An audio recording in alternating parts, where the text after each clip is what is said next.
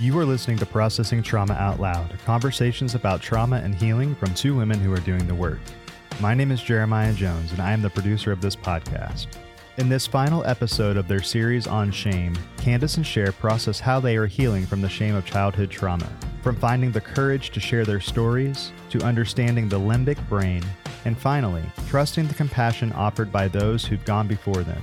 Kandace and Cher want you to know there is a way out of the lives of shame and into the freedom and healing you've longed for. Listen in today and share this series on shame with those who need the hope of healing from childhood trauma. Hi, Cher. Hey, Kandace. How's it going today?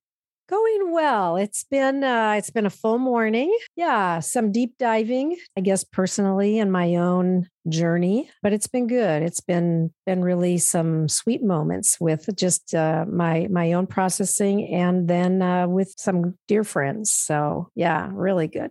Well, we just got out of our own story group not too long ago. Yeah, and we all had stuff going on, didn't we? We all had stuff. And, and that's the reality, right? We don't get to the arrival. I heard somebody say lately, like, is it really about the journey or the destination? And the answer was neither. It's about the people that you take with you. I love that because, yeah, it's, I used to think, you know, it was about the destination.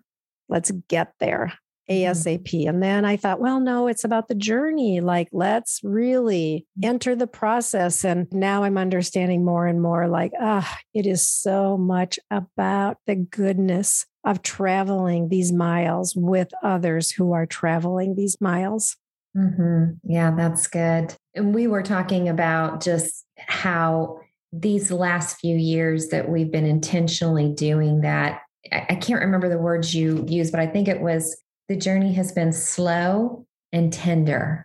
Yeah, we were talking about that in the context of what we want to process out loud today, which is the healing process of shame. This will be part three in our shame series. Yeah.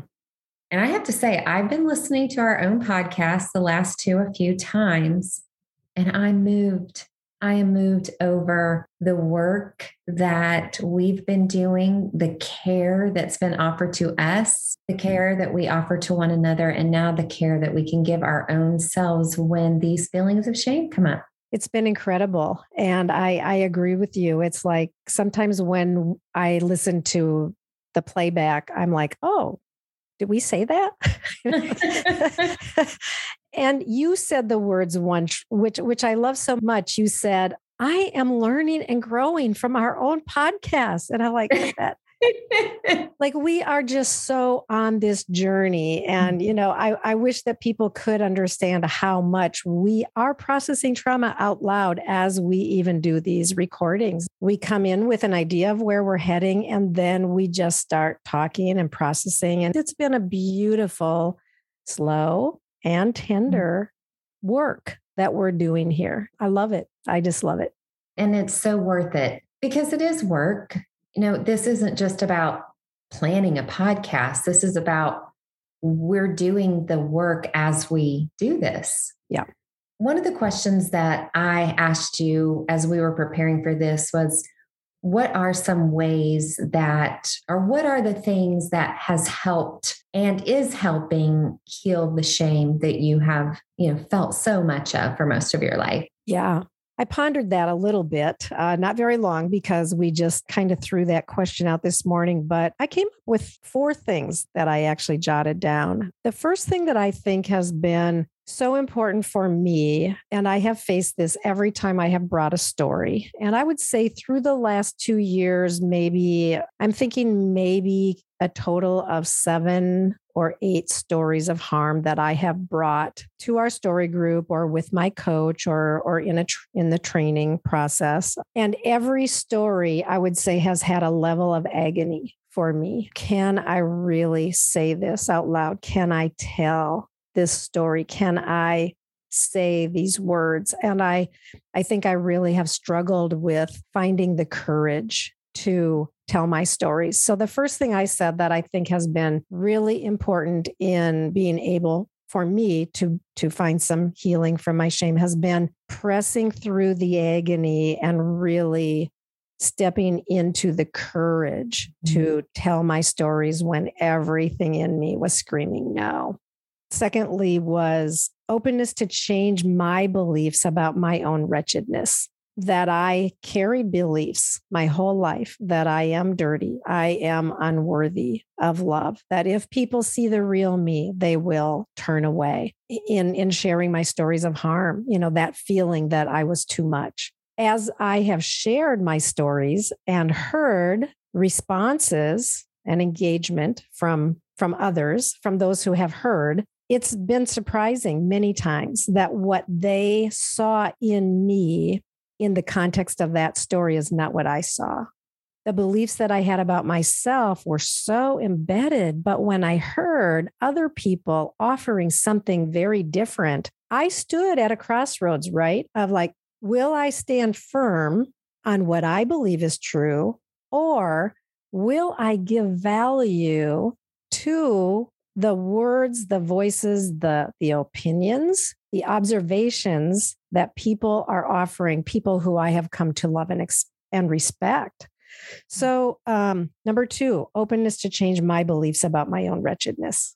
Can I go? Can I go back to your last one first? yes, yes, yes. Let's let it be a conversation. Yes. Well, I I also am aware that even as you had things about yourself that you needed to bring into the light to hear how somebody else saw you.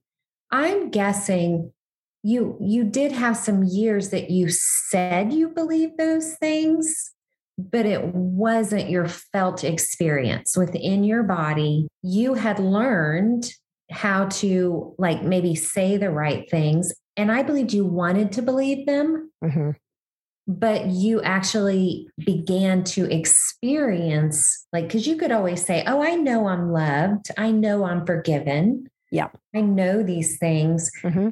and and yet you hadn't even realized that you hadn't truly experienced that at a body level yeah, that that kind of leads me into my both my points 3 and 4, but number my, number 3 is like another thing that has really helped me heal from shame has been understanding the way that the brain works. Mm-hmm. Understanding the, the reality of the limbic brain and that we actually hold all of these memories and experiences and sensations and perceptions how i perceived that moment in time to to to go down. That mm-hmm. becomes my reality and my truth. And so even though like what you're saying is true like i i gathered knowledge in my prefrontal cortex of what was r- true about me but my limbic brain had a very different truth Mm-hmm. And that was what would always win out whenever I felt afraid or insecure or dysregulated in some way. And so understanding the limbic brain has been just absolutely huge for mm-hmm. me. And then understanding how, you know, these stories of harm, they're all stored there in our limbic brain. Mm-hmm. All of the places that feel real to me from those old stories that truth wins out every time, mm-hmm. even though it's not necessarily true, but it's right. my truth. So understanding the limbic brain, and you and I have talked a lot about this. This has been, you know, just such an important part of our process. How about you? Like, has that whole limbic brain knowledge and experience, how would you say that has kind of impacted you, your journey? I think that it has changed almost everything because before, when I wasn't even aware of body sensations, I was just usually, it's almost like getting the rug pulled out from underneath you. How did that happen? Why did I do that? Why did I say that? Why do I keep going there? You know, produced more shame. Mm. And so being able to understand the limbic brain for me has meant being able to slow way down and start noticing what happens for me when I feel threatened, I feel scared and alone, and to really bring care to my body, to be able to bring care to just the sensation, whether it's my heart rate or that deep pit that I would feel in my stomach and can still feel, that I'm able to say, kind of like what you said, oh, I I see you. Mm. Yeah, I I understand that there's a reason why in this moment you're triggered and you're back into this place of feeling like you're alone and you have no help. Yeah. And so it it leads me into my three things that I named that has helped heal the shame. And that is first of all compassion. Just compassion and I want to just I'll add on to that and the deep kindness of meeting people who met me in that place, mm. staying with me long enough that I could trust them, and then being able to do that for myself. Mm-hmm.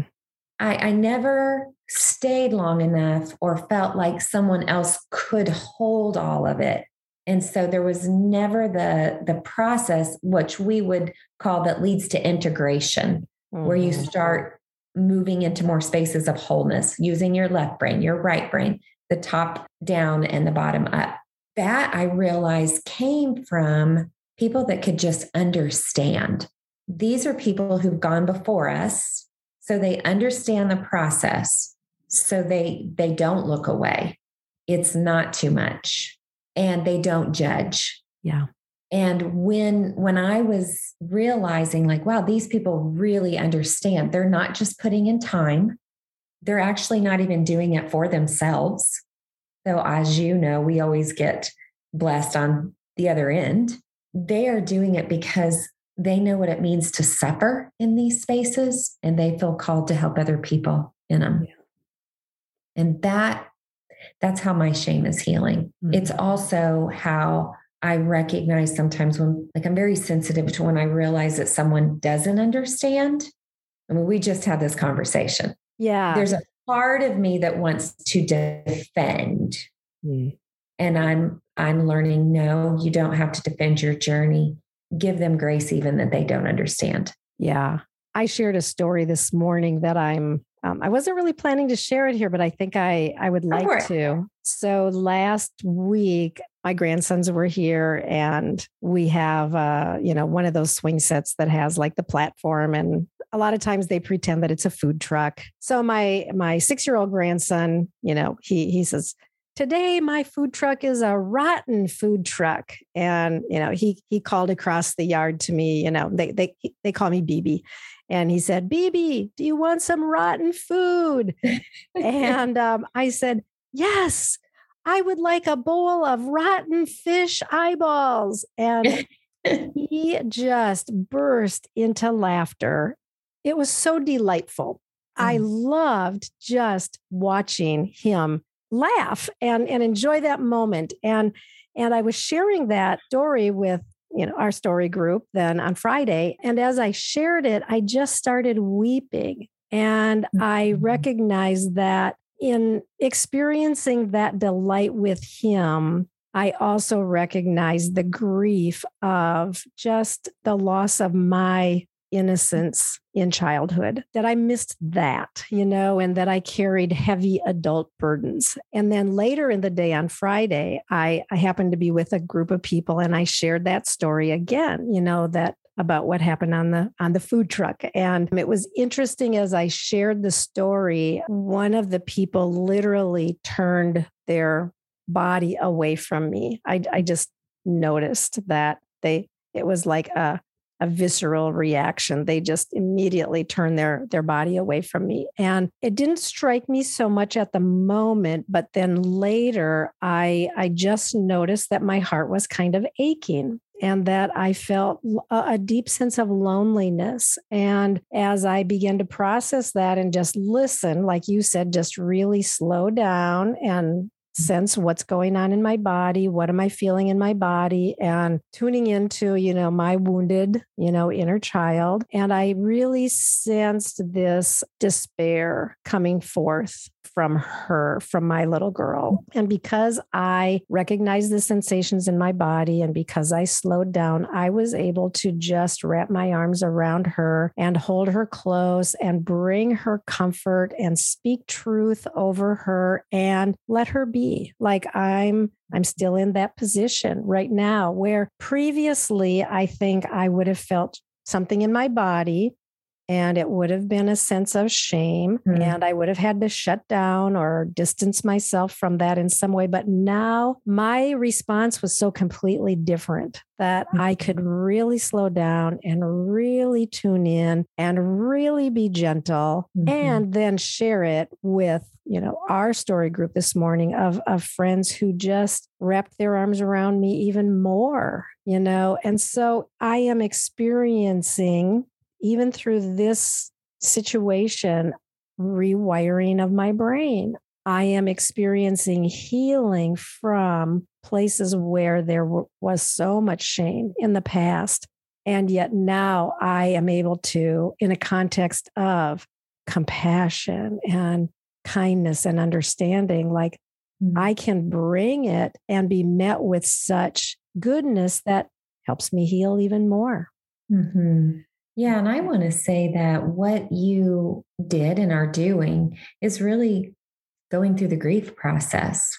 Mm-hmm. And you're doing it in a way that is helping you move through and heal, as opposed to judging yourself for feeling that again. Yeah. Or another voice saying, okay, shouldn't you just be over this by now? And I get it. It's hard we don't want to slow down. We have things to do, people to see, places to go, right? Yeah. And yet, how many times, if we're doing that, are we just powering up and trying to cover up voices of shame instead of really doing the work of healing and growing? And I want to say, becoming more compassionate. Yeah. Because suffering, suffering will awaken us to deeper places of compassion or it will send us into hiding and resentfulness and and really just hardening our heart but you're choosing not to do that. Yeah and i love what you're talking about here because there's this huge misunderstanding that if I slow down and if I go to these places, I will never emerge, or I will not be able to do my work, or I won't be able to take care of my family, whatever. And the truth is, is that when we are beneath the constant weight burden, suffering of shame, that is robbing our creativity and our vision and our dreams and our, our hope and our playfulness and our and our energy. When we are living beneath the weight of shame, we are not functioning at our optimal levels at all. Mm-hmm. So, slowing down for a little while and going to these places, what comes forth is 10,000 times mm-hmm. more 10,000 times better in just every respect. Mm-hmm.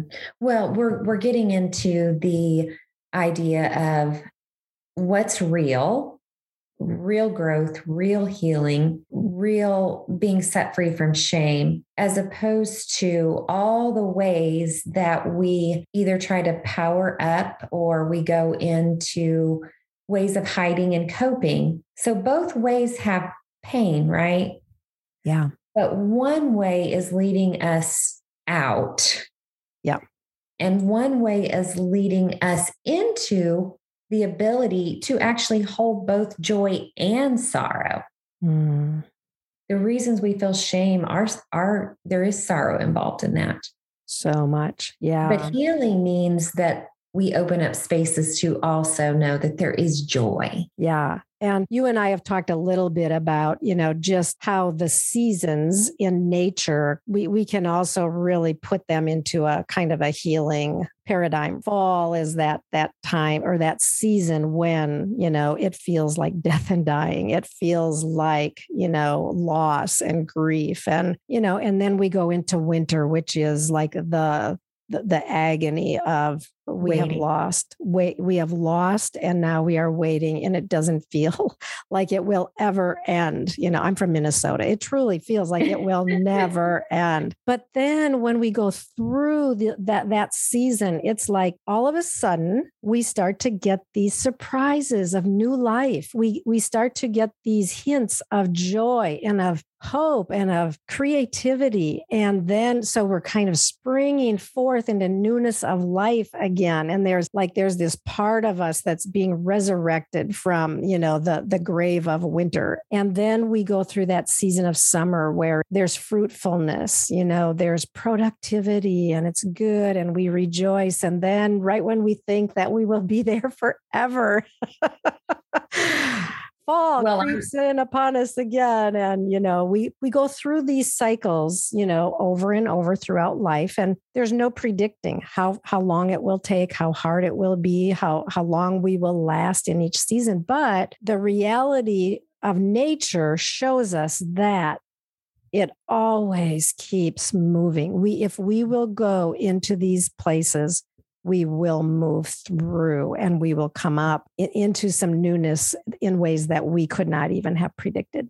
Mhm. Yeah. Well, and I think that's a beautiful place to just wrap up a little bit and, and say there is a way to come up out of shame and and to heal from shame. That doesn't even mean that we won't feel shame at times. It just means that we won't allow shame to lead us. We won't judge ourselves or others when moments of shame do come back up.